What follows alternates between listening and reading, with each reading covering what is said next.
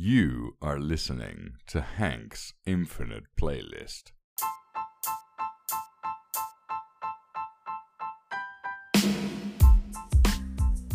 Good evening, my friends, and welcome back to Hank's Infinite Playlist.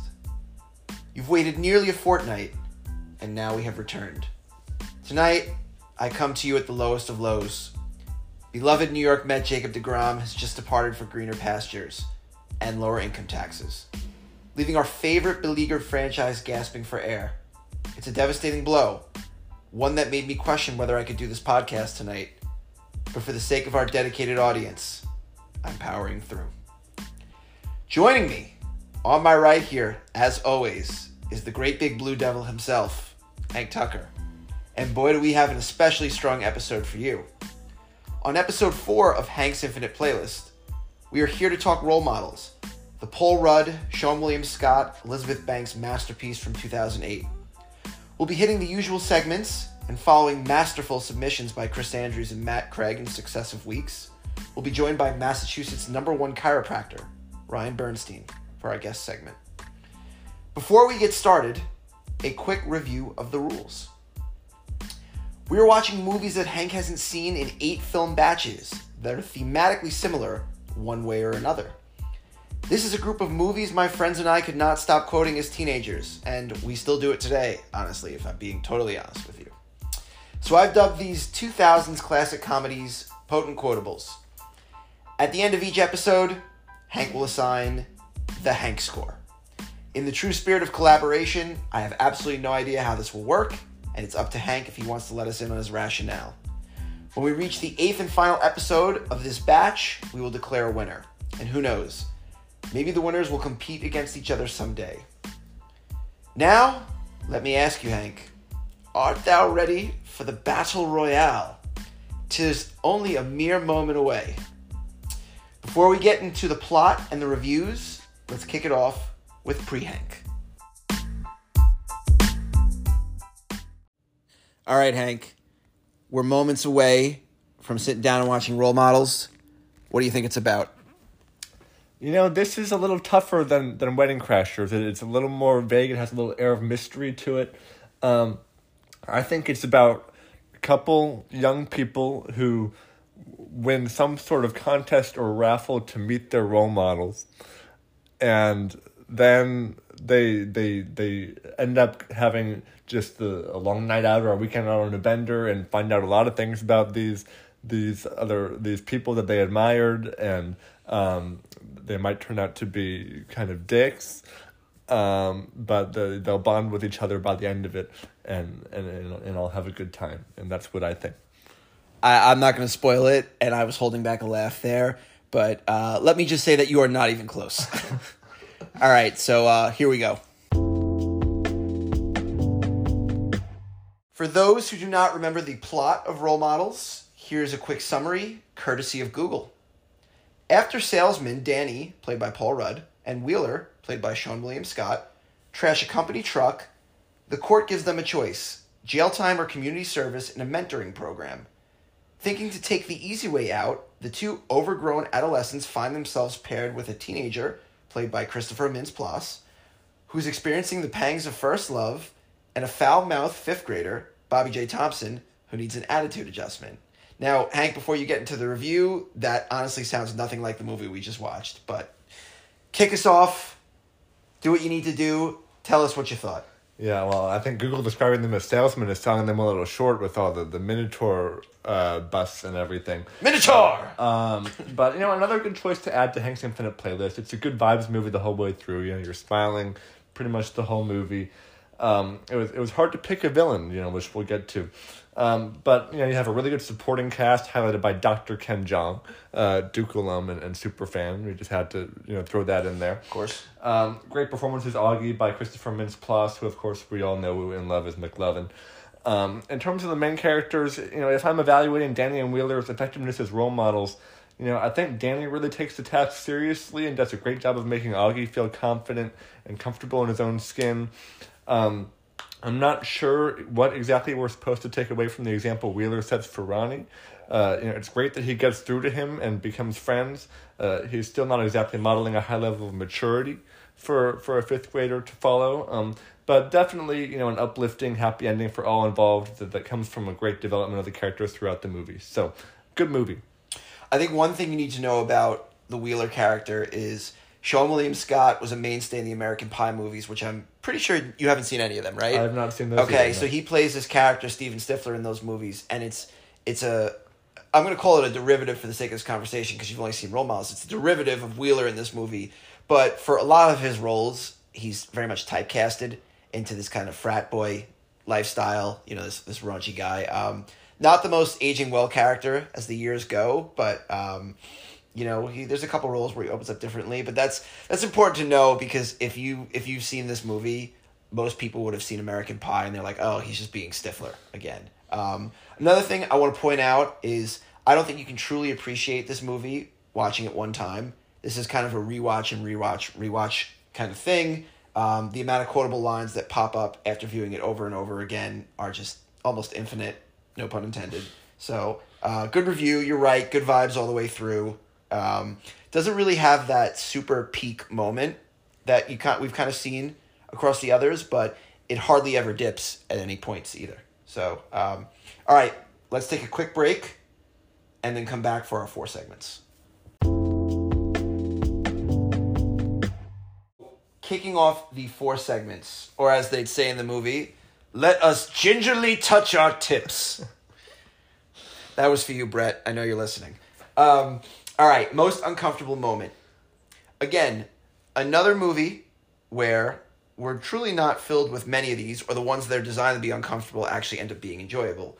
But what I wrote down is I, I put down Paul Rudd's serenade of Elizabeth Banks at the end of the movie. Now, I will agree and I will concede that this is a fitting end to the movie, but it is a textbook cringe moment. He can't sing, or at least, actually, we don't know if Paul Rudd can sing. Maybe he's just, you know, blowing it on purpose. But he doesn't know the words.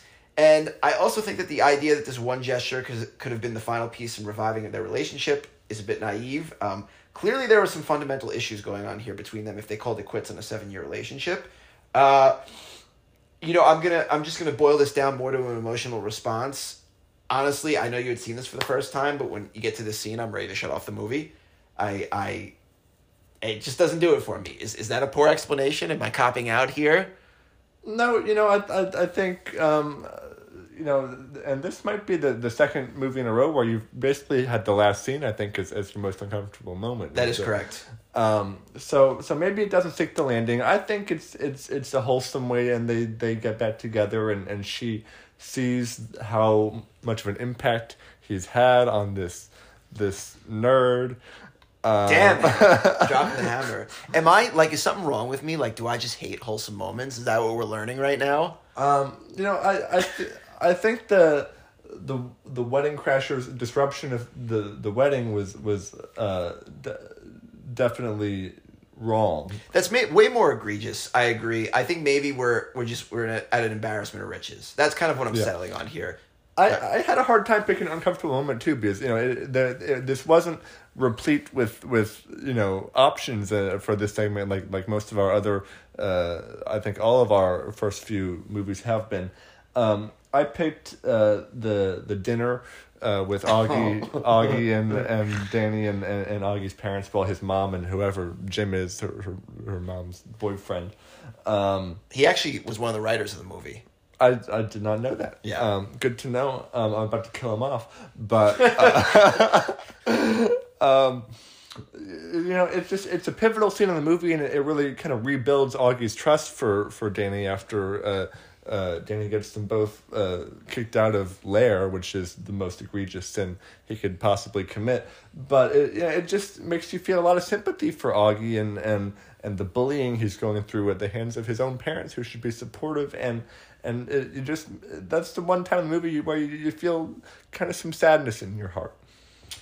Good point. Uh, and you have naturally progressed us into our secret villain segment, which I will kick off because you kind of just did my job for me here. Uh, the, the kill off a character segment. No, we're going to secret Oh, we're villain going to first. secret villain We're going first. to secret No. villain first. Yeah. Okay. Sorry if I switched that up on you.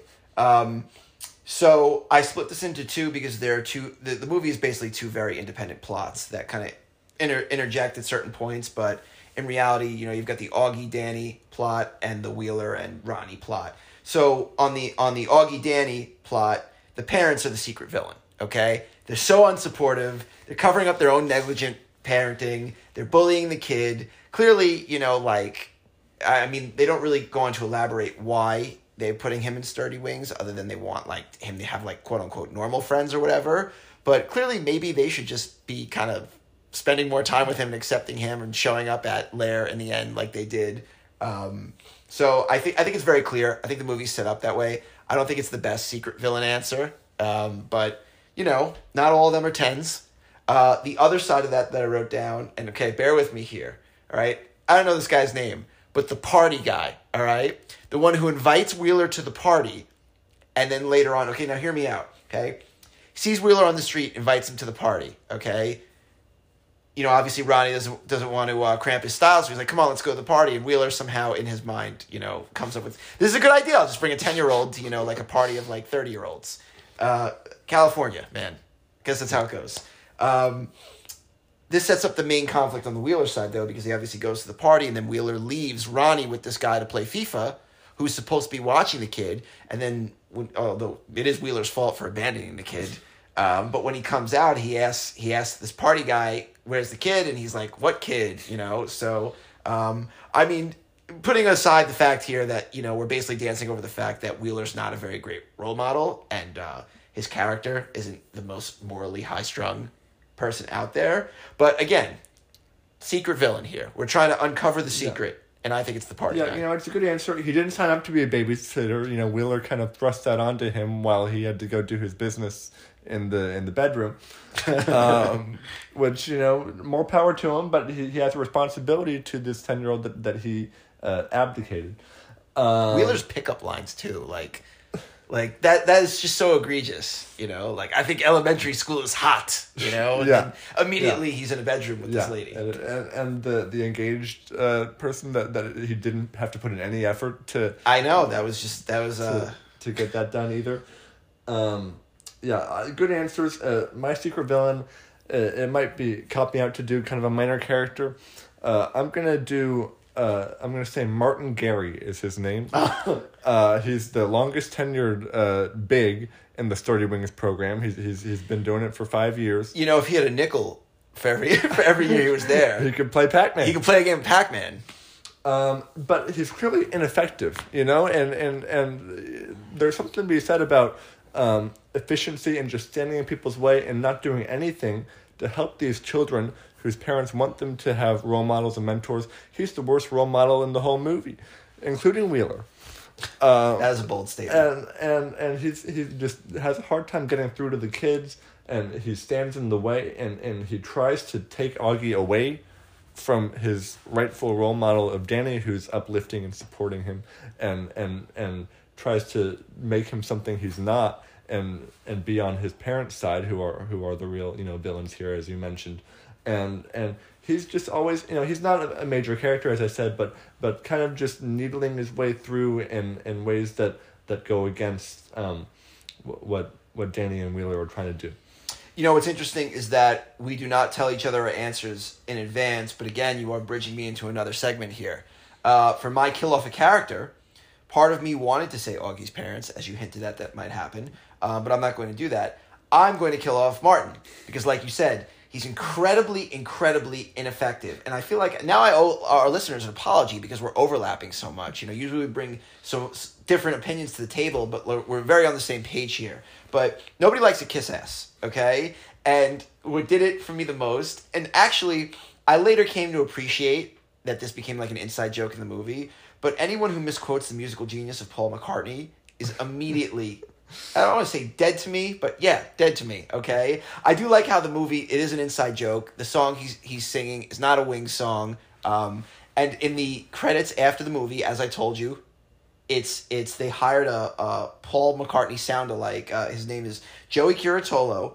Um, this is this is what Take Love Take Me Down the Streets isn't a Wings song, yet an elaborate in joke fake version that was created for the soundtrack and played during the credits by Joey Curatolo, a Paul McCartney sound alike. So appreciate the joke, but the character of Martin misquoting Paul McCartney, you know, being a kiss ass, um, you know, just just grinding my gears the whole way through.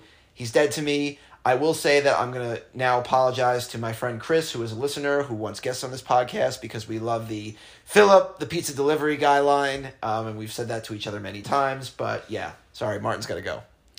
Yeah, you know, I think it it is pretty remarkable that this is what episode four, and, and I don't think we've ever had the same answer for the same segment in any podcast. Uh, I, I might be remembering wrong. But um, yeah, I would kill off Jim, as I mentioned earlier, who is uh, Augie's not his dad. I Some sort of stepfather relationship. Step, step mom's boyfriend, mom's husband, new husband, something. His character's just never really fleshed out. Augie doesn't really need two parents. His mom kind of takes care of the whole villain role, uh, or or could do it all herself. Um, I like the he was banging his cousin. He was like, "Well, I was not banging her, but when I stopped kissing her when I found out it was my cousin." yeah, you know, he he's he's clearly trying to play the macho man role, you know, and, and you know, contrasting that with with Augie and and and everything he tries to do. Um, I just I- don't, you know, his teams don't really do much for me in the movie.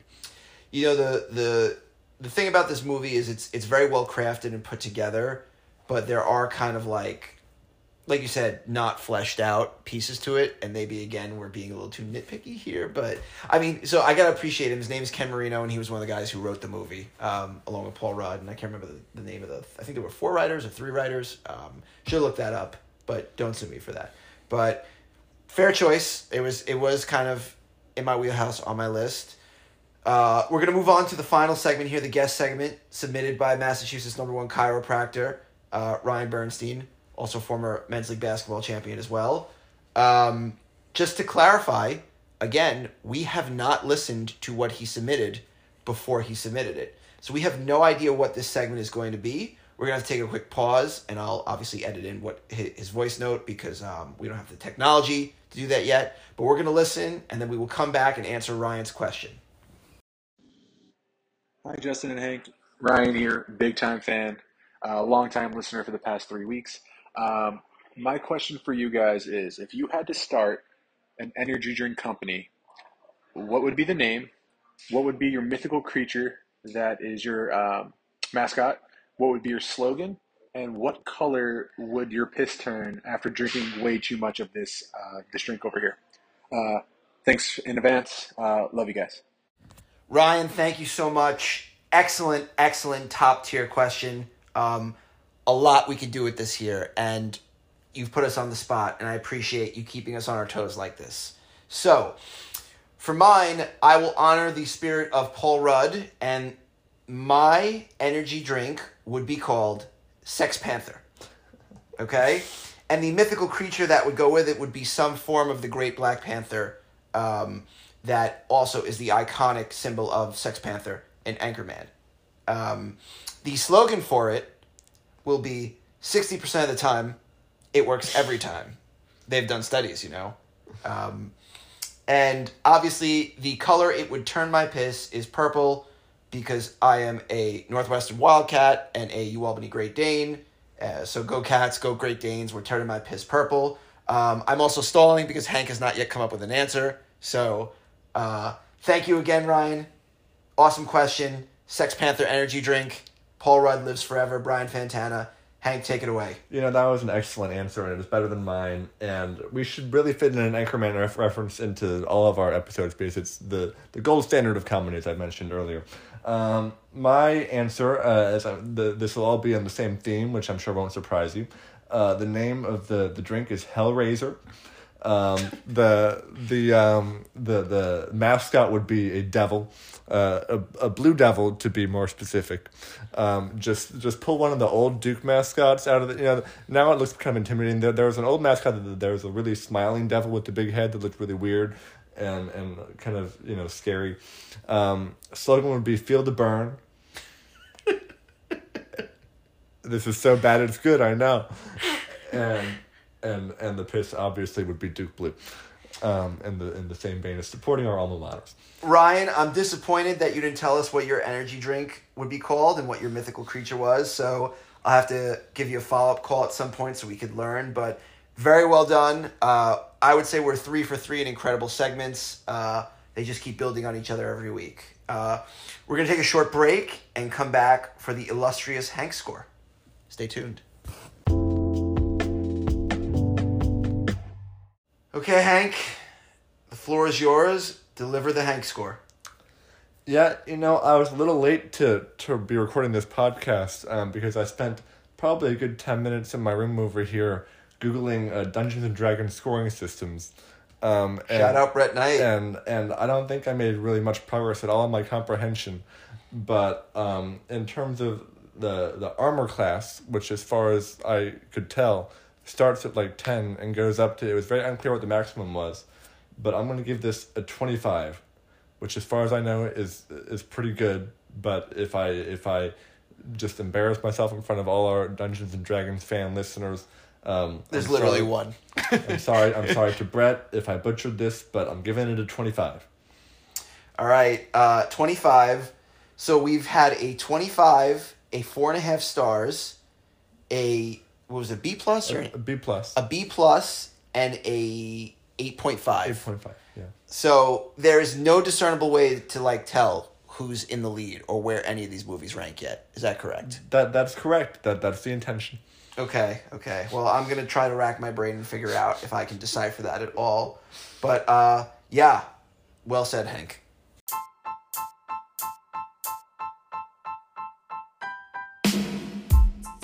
A big thank you to my kinsman, Hank, for another spectacular episode. Thank you to Ryan. Thank you to every one of our listeners. Thank you to all of our past contributors, Matt and Chris as well. Thank you to all of our future contributors, whoever you may be out there. Thank you to Anchor. Um, and thank you to Rockaway Beer, which, you know, Kyle, if you're listening, Hank enjoyed a nice Rock- Rockaway beer while we were recording this episode and watching this movie. Um, we will return before the fortnight ends with another Paul Rudd classic. I love you, man. But until then, I bid you good morrow and to sleep perchance to dream. Good night.